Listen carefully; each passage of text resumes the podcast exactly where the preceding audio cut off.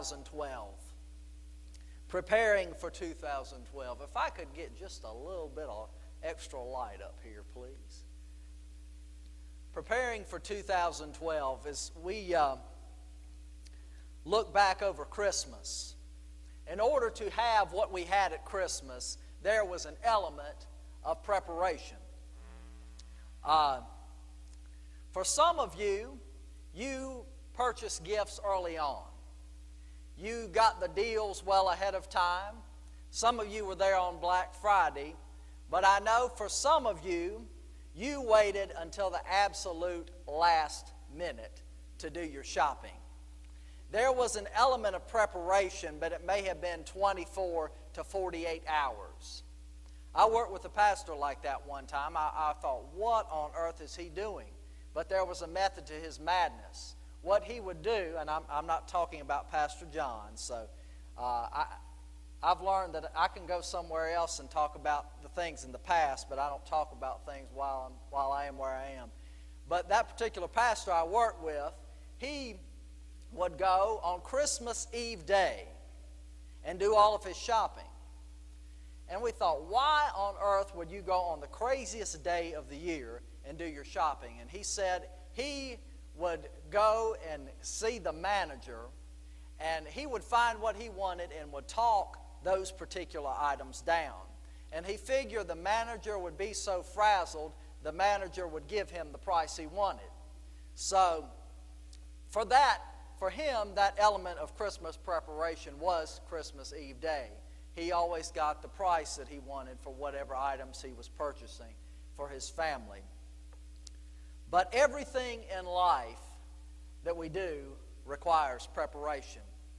For uh, the music to happen on Sunday morning, I wish it were so easy that I could just walk in and two minutes before the service say, okay, here's what we're going to sing.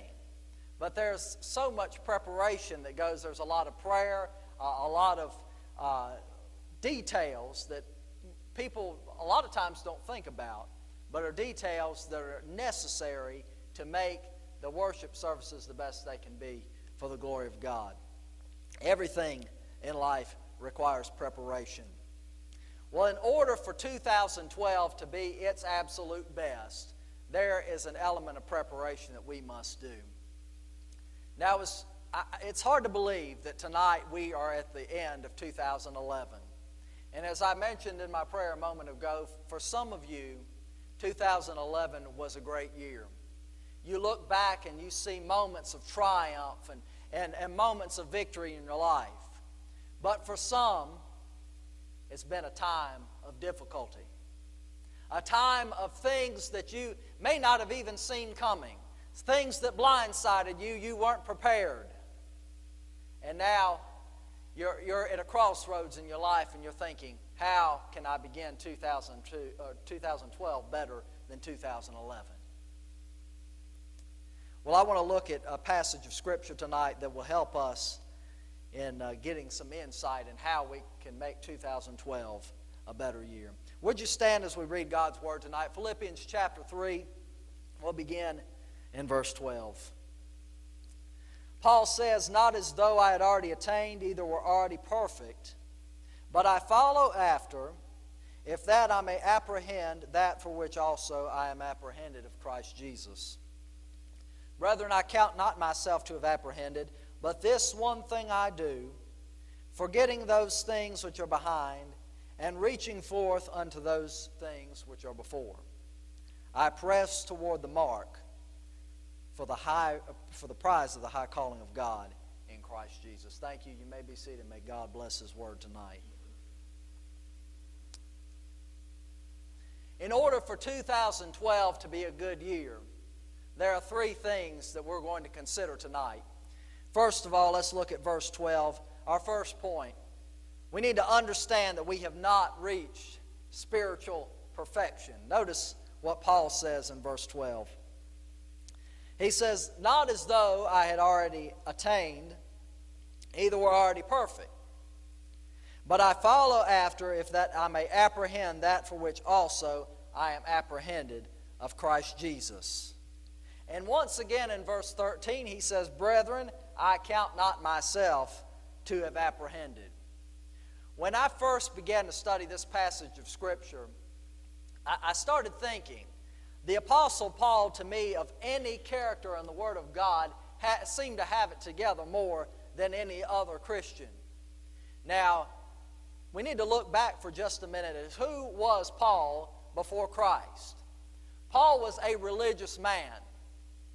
He was, if, if somebody were to judge based on the, uh, the checklist for his religion, he would have been the perfect church going man. He did everything he was supposed to do, yet he hated Christians, he killed Christians, and he was a man without a relationship with the Lord Jesus Christ. And then Acts chapter 9 records that on the road to Damascus, he uh, met head on with God, he met head on with the Lord Jesus Christ, and that day came to be not a hater or a persecutor of Christians anymore, but became on fire for the Lord Jesus Christ. To me, those are my favorite stories. Seeing stories of people who were once against God and now are for God. Seeing a transformation, a change in the life of an individual. I love to see that. Nothing does my heart better than to see someone whose life has been turned upside down, or turned, let me rephrase that, turned right side up to the glory of God. I love that. And I hope you do too. But Paul here, he says, I have not attained spiritual perfection. He says, I have a long way to go. And let me say, I agree with Paul tonight about myself. I have a long way to go. I don't I hope I'm not alone in this room tonight. I have a long way to go. But thank God I'm on the journey. And God is day by day transforming my life. Understand that you have not reached spiritual perfection. The beginning to victory is first of all realizing there's a problem. We face that problem every day. We face sin, we face temptation, and that is a quick reminder that we have not arrived, but we're on the journey. Let's look at our next point. Not only understand that you have not reached spiritual perfection, but notice the second thing refuse to let the past bind you. Look at verse 13 if you would. Paul now says, But this one thing I do, forgetting those things which are behind. For some in this room tonight, there are some things that you and I would like to forget. Amen? There are things that we have said in our life that we wish we could leave behind. There are things that we have done in our life. We have regrets. Paul says, forget those things which are behind. Leave them in the past. And I'm glad to tell you tonight that if you have a relationship with uh, the Lord Jesus Christ and you have repented of your sin, he says, as far as the east is from the west, I will remember your sin no more. Paul says, forget those things which are behind. Now, what he's saying here, he's not saying to forget the victories. He's saying celebrate the victories. Celebrate the victories in your life. I love church history. I especially love church history in the particular church in which I serve. And if you know the history of this church, God has done some great and marvelous things at Hepzibah Baptist Church. I, I, I really only know just pieces of the history of this church. But if you trace back, God has done some amazing things. There was a time when this church was located right around the corner on Friendship Valley Road, and God put a vision to, to move to this location. That was a moment of victory. God built a church here, and God began to raise up even more followers of the Lord Jesus Christ. A few years down the road, and God just started saving, uh, I mean, just rapidly saving souls. And, and there was a, another moment of victory.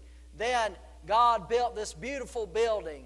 Uh, and a lot of people drive by and stumble on it and are amazed that God has built a building right here in the friendship community like He has built here. God has done some amazing things. We cannot forget the victories.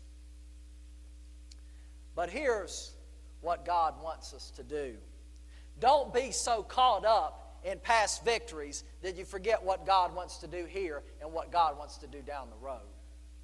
Would you hold your place in uh, Philippians 3 for just a moment? Turn back to Ecclesiastes 7. Ecclesiastes chapter 7.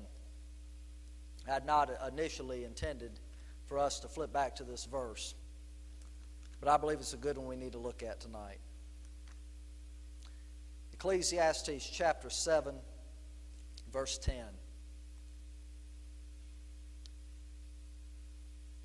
The Word of God says, Don't say,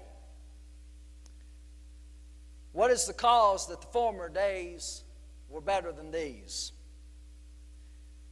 For you do not inquire wisely concerning this.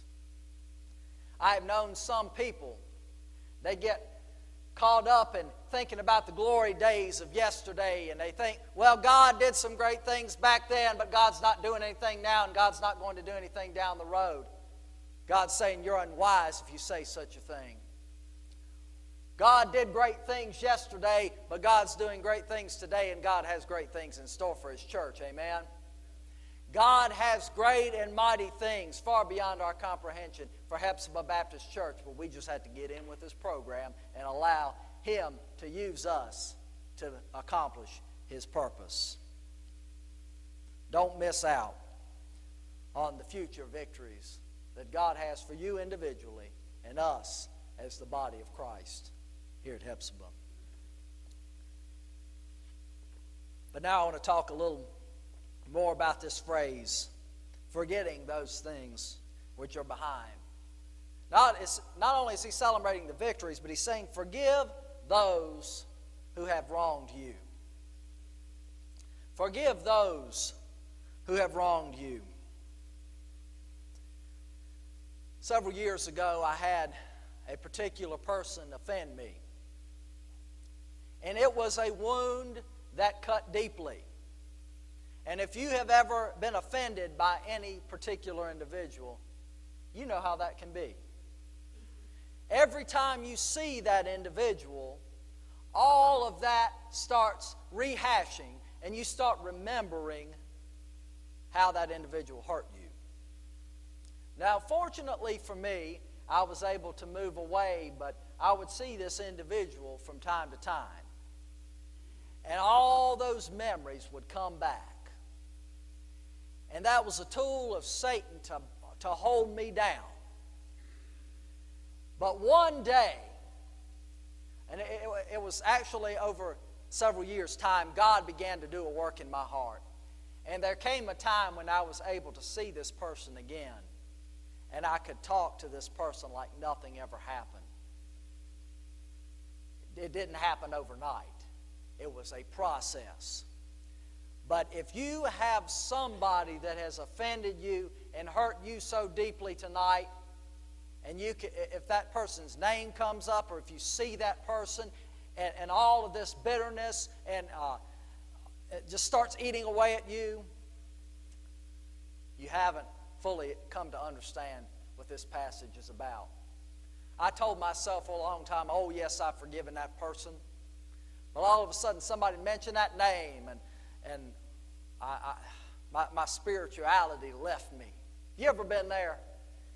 You, you, you thought about somebody that's hurt you or offended you, and you didn't want to bless them in a good way. If you had that feeling tonight, you don't know what it means to forget those things which are behind. I'm not saying you totally forget everything that happened, you have moments of amnesia, no. But you remember what happened, but you can love that person with the love of the Lord Jesus. Then you know you're set free in this area. Forgetting those things which are behind. You might be asking, well, what if what if I've asked this person for forgiveness? I've asked and I've asked and I've asked and they won't forgive me. You're the one that has done uh, the offense. Or you have tried to get right with that person and they don't care. Forgiveness is not for the benefit of the other person. Forgiveness is for the benefit of you. And you will then have a right standing with God when you have forgiven other people. Forgive those who've wronged you. But here's a bigger one. You want to have a good year? Forgive yourself for past mistakes. Forgive yourself for past mistakes. One of my favorite songs, of course, being a minister of music, I have a lot of favorites. But uh, it's a song called Not Guilty, sung by one of my favorite singers of all time, Mandisa. That lady can sing. But the, the song begins I stand accused. There's a list a mile long of all my sin and everything that I've done wrong. I'm so ashamed. There's nowhere left for me to hide. This is the day I must answer for my life. My fate is in the judge's hands. But then he turns to me and says, Not guilty. I love that. But you know what? The hardest part is not in God forgiving us, the hardest part is in us forgiving us. I have looked back over the things that I've done in my life, and there have been some things that the enemy loves to throw in my face. Matthew, you remember what you did back in, at this point in your life? And then I keep having to remember my sin is washed in the blood of the Lord Jesus Christ. I have been there. I have gotten that right with God. It is only the enemy who keeps throwing it up in my face. I don't know what your past mistakes are, and, and I'm definitely not looking for a confession tonight. But well, whether it's something you've done recently or something you've done years ago, come to a point where you can forgive yourself. If you've gotten it right with God, there's no need for you to hold on to it any longer. You let it go because God has. And you will find yourself walking in freedom when you have let your past mistakes go and know that God looks at them and says, What sin?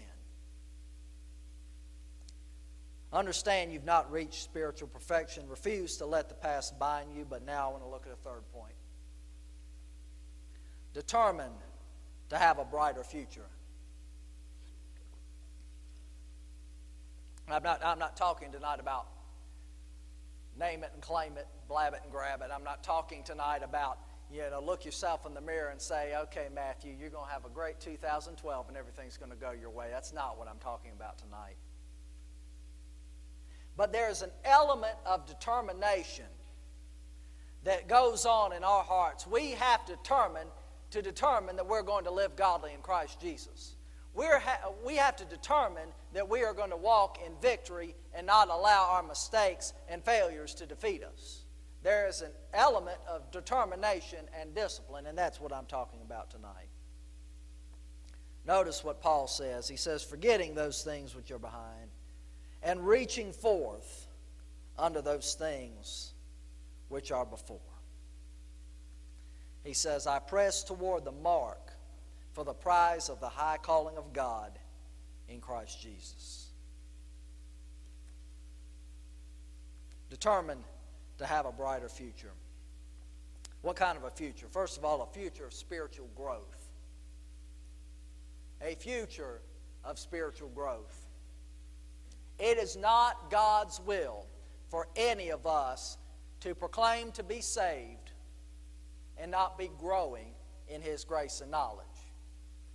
2 Peter chapter 3 verse 18 Peter closes he says but grow he said I, he doesn't say I'm making a suggestion you might want to grow in grace and knowledge he says grow in grace and knowledge of our Lord and Savior Jesus Christ. He said it's not a suggestion, it is a commandment. If you are a child of God, you must be growing. Either you are growing or you're backsliding. There's no in between. There's no day when we're going along and saying, okay, I've, I've been serving God, and now I'm just going to sit back. Because what's going to happen? You sit here for a while, you're going to get comfortable. If you ever notice on Sundays, I sit on the edge of this chair. Because if I sit back, I might have a hard time getting up out of this chair. It's a comfortable chair. And that's what happens. If you are not growing in your Christian life, you're going to sit down and you're going to get comfortable and you're not going to want to get up. And that is the moment you begin to backslide. God calls you and me to spiritual growth. How do we do it? Through prayer. And I'm not talking about just basic little prayer God bless the missionaries. God help me to wake up tomorrow morning. In Jesus' name, amen. I am talking about intense groaning, weeping, sometimes crying out to God. I'm talking about walking with the Lord and, and, and praying on behalf of other people, praying for victory in the lives of others, praying for souls to be saved. Intense prayer. Even the Lord Jesus Christ Himself prayed, and if Jesus prayed, I think it might be a good thing for us to do as well. He prayed intense prayers. If you go back to the Gospels, you will read how Jesus prayed. And what an amazing thing. And we need to follow his example. Pray without ceasing. But spiritual growth also comes through Bible study. Notice I use the word study, not just casual reading, saying, okay, I, have opened my Bible, uh, okay, check, done. Some of, I, I think all of us have done that at one point. We say, okay, Preacher said I need to read my Bible, so I'm going to read a few verses, check it off, I'm done for the day. Be back tomorrow. No, if you are going to live victoriously in Jesus Christ and you are going to have a good 2012, a greater year than you've ever known, you have to get deep in the Word of God. I have been amazed at people and I, have been guilty of saying this one time. I thought this was spiritual. That's why I said it. I was going through a down time in my life, and I said, I am not being fed. And, and I, over the years, I have begun to understand that phrase, I am not being fed. Uh, just, just think about that for a minute. All of us are old enough in this room tonight to go, when we're hungry, what do we do? Do we sit down at the table and say, okay, somebody feed me? No. Now, some of you, y'all might if you don't want to make it yourself. And I've been guilty of that. I'm thinking, I don't want to go in, in the kitchen tonight and cook up anything, so all right, Rachel, come feed me. But let's be realistic here. If we are hungry enough, we're going to go to the pantry, we're going to grab the ingredients. If, it, and if all we have to do is walk to the microwave, we are going to make sure we are fed. Am I right? And then I got to thinking about this thing of being fed. I'm thinking, Matthew, the reason I'm not being fed is because I'm not going to the table and I'm not setting food before me and I'm not doing this number. And then all of a sudden, it made sense. I am not going to the bread of life. I am not eating. I am not devouring the Word of God. And therefore, I am going to become spiritually anemic unless I pull up to the table and eat from God's Word. That's simple. And, and, and the reason we don't do that is because uh, the devil doesn't want us to. He will fight, he will use every excuse in the book. He will use our tiredness, he will use our schedules, he will use everything in the book, and we won't eat from the Word of God. But we must fight him, and we must determine we are going to grow in the Lord. So God's future for us, His future plan is for us to grow spiritually. But notice, a future of righteous living. a future of righteous living. God wants us to keep ourselves clean before Him. There are things that He wants us to do, and there are things that He doesn't want us to do. I'm not going through a checklist of do's and don'ts tonight. I believe we have an understanding of what we should and shouldn't do. But I do want to make a few comments. Don't set yourself up to sin. You say, Matthew, what do you mean?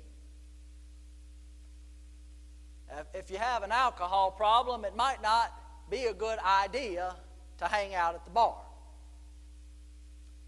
If you have a, a an addiction to, let's say, sweets, it might not be a good idea to spend hours in Walmart on the sweets aisle. Or, or whatever it might be, whatever that temptation is for you.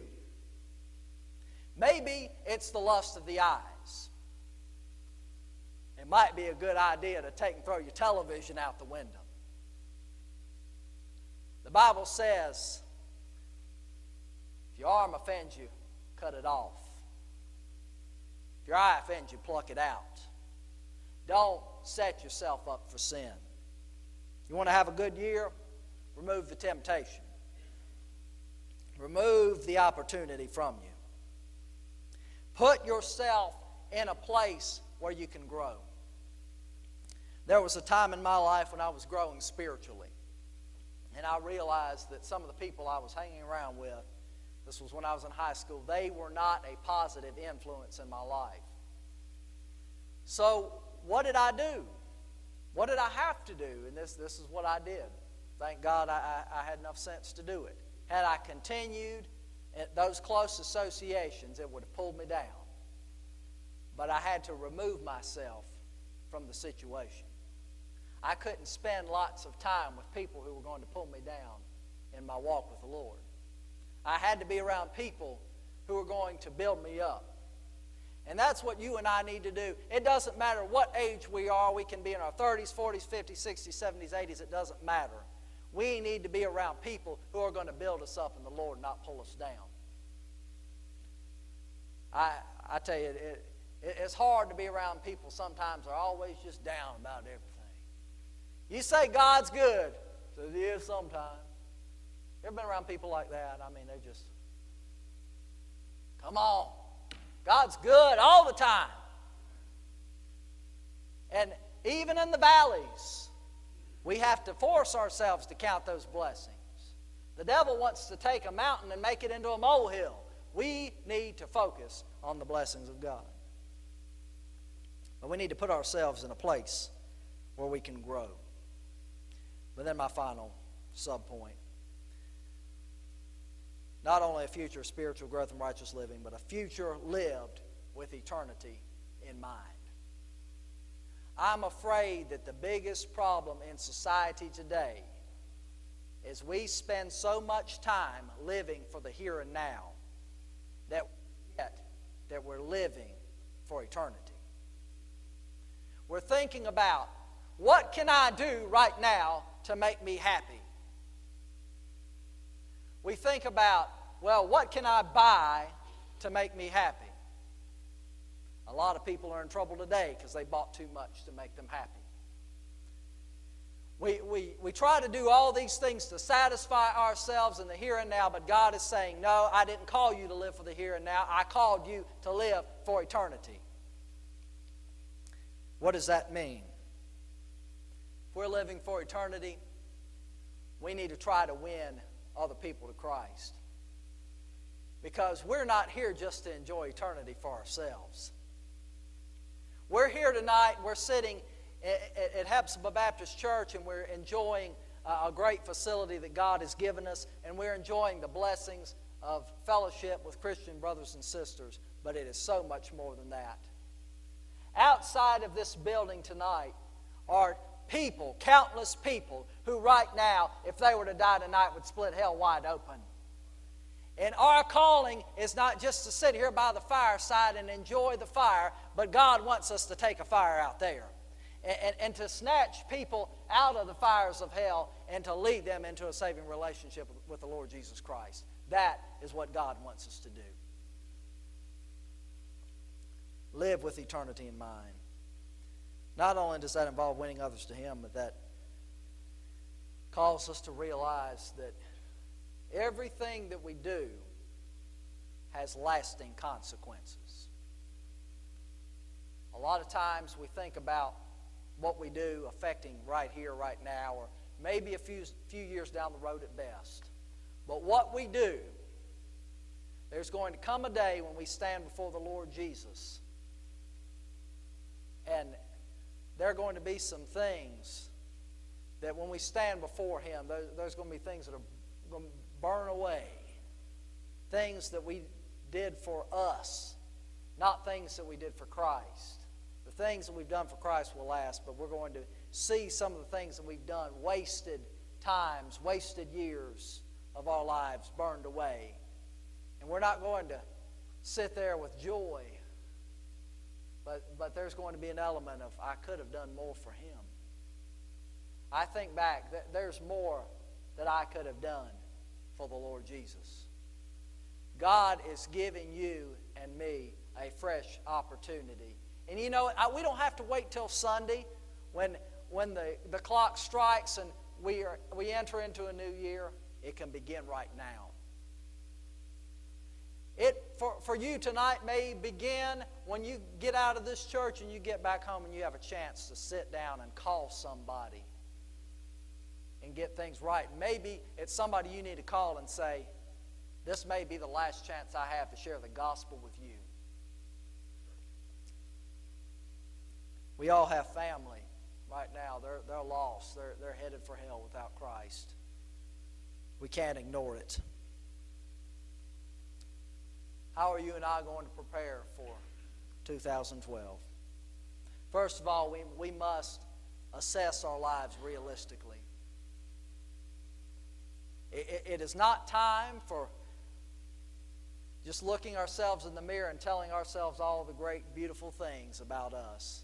It's time to be honest with God and honest with ourselves and say, here is what needs to happen in order for us to be where we, want, we need to be with God. Assess your life realistically. Repent of any sin, any attitudes. We might have some bad attitudes in our hearts tonight. If we, if we get honest with ourselves, maybe there's some things that we need to to lay at the feet of the Lord. Some actions, some bad motives. Sometimes we try, we try to excuse the things we do. We say, ah, I mean well. you know what? We can fool ourselves in a, in a heartbeat. So many times I've looked back and I've said, yeah, I thought I had it together. I was wrong. But then we need to fight the good fight of faith with determination. This is the problem. God never, I repeat, never intended for the Christian life to be easy. He didn't say, okay, now you've prayed a prayer, everything's going to go your way. No. If you've been saved for any length of time, you know.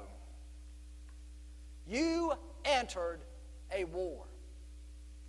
Satan is out to destroy you, but God is for you, and who can be against you? I'm so glad to know that God is on my side today. I, I have someone who is interceding for me, the Lord Jesus Christ, up in heaven. I am not defeated, I have victory in Him. So, we've come to the end of 2011. What is God saying to you? What's God saying to me tonight? We need to do an honest assessment and allow the Lord to show us the path He wants us to take. Let's pray. Father, tonight, Lord, you, you don't desire us to stay where we are.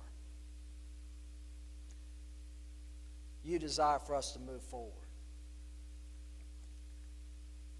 And God, I pray that that's the heartbeat of every one of us here tonight. God, you don't want us to backslide, but you want us to grow. You want us to obey. God, I pray for men and women, boys and girls in this room tonight. Because, God, I know that everyone who names the name of Christ in this room has an enemy. But, God, I'm glad tonight to know that you're greater than our enemy. Thank you, Lord. Thank you.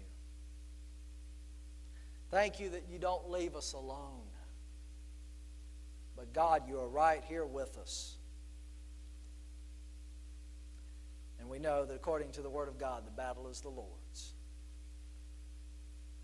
So, God, we come tonight. God, we look forward with anticipation for 2012. God, we want to leave the past behind us. We want to start anew and afresh. We don't want the past to dictate who we are. But God, we want to move forward by your grace. So, Lord, I pray, give each person in this room strength to live for Christ. Give them the tools they need to grow and abound in you. So, Lord, tonight we give you this new year, but God, we give it to you beginning right this second. God, we want to be in the center of your plan. And God, we are determined to fight and to be disciplined and to be determined to do your will. So, Lord, we love you. We give you all the honor and glory and praise. And thank you for what you have in store for us. And the people of God together said, Amen. Good night. God bless you all.